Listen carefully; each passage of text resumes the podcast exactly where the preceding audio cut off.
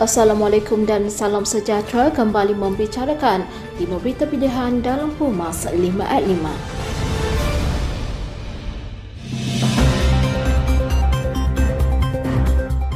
Walaupun sektor ekonomi telah dibuka semula, namun ianya tidak mampu pulih secara drastik dalam tempoh terdekat. Presiden AMNO Datuk Seri Dr. Ahmad Zahid Hamidi berkata, kerajaan perlu melanjutkan moratorium sekurang-kurangnya untuk tempoh tiga bulan lagi meringankan beban rakyat. Menurutnya, beliau menerima banyak cadangan supaya tempoh moratorium sedia ada dilanjutkan dengan alasan ramai di kalangan rakyat yang hilang pekerjaan dan punca pendapatan. Alasan itu realistik bersandarkan perangkaan statistik statistik tenaga buruh pengangguran di Malaysia kembali meningkat kepada kadar 4.8% Jun lalu. Ahmad Zaid berkata pelanjutan itu mungkin boleh dipertimbangkan menerusi belanjawan 2022 yang akan dibentangkan di Dewan Rakyat pada 29 Oktober nanti. Bekas Perdana Menteri Datuk Seri Muhammad Najib Tun Razak mencadangkan kepada kerajaan memperkenalkan program kepada bank-bank Malaysia agar membiayai 70% daripada pembelian saham dengan kadar caj perkhidmatan sebenar.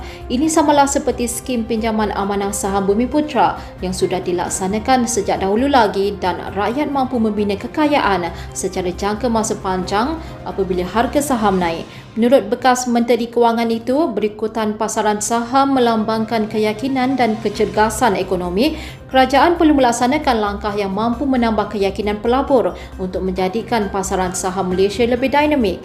Pada ketika ini, harga saham berada pada paras yang rendah. Terdapat banyak syarikat membayar dividen yang lebih tinggi berbanding caj perkhidmatan sebenar bank. Pengerusi Lembaga Penasihat Barisan Nasional berkata, ia secara tidak langsung membolehkan seluruh rakyat Malaysia turut terlibat bersama-sama dalam pemulihan ekonomi.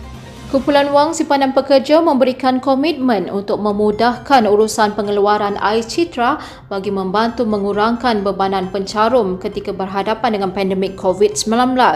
Ketua Pemuda AMNO Datuk Dr. Ashraf Wajdi Dusuki berkata, Ketua Pengarah Eksekutif KWSP Datuk Seri Amir Hamzah Azizan akan membawa isu itu untuk dipertimbangkan kelulusan daripada Menteri Kewangan Tengku Datuk Seri Zafrul Tengku Abdul Aziz. Dr. Ashraf berkata, Pemuda AMNO telah mengadakan perbincangan bersama KWSP membawa isu tuntutan rakyat membabitkan isu mengeluarkan caruman air citra secara pukal one-off minimal RM10,000 dalam tempoh pandemik ini.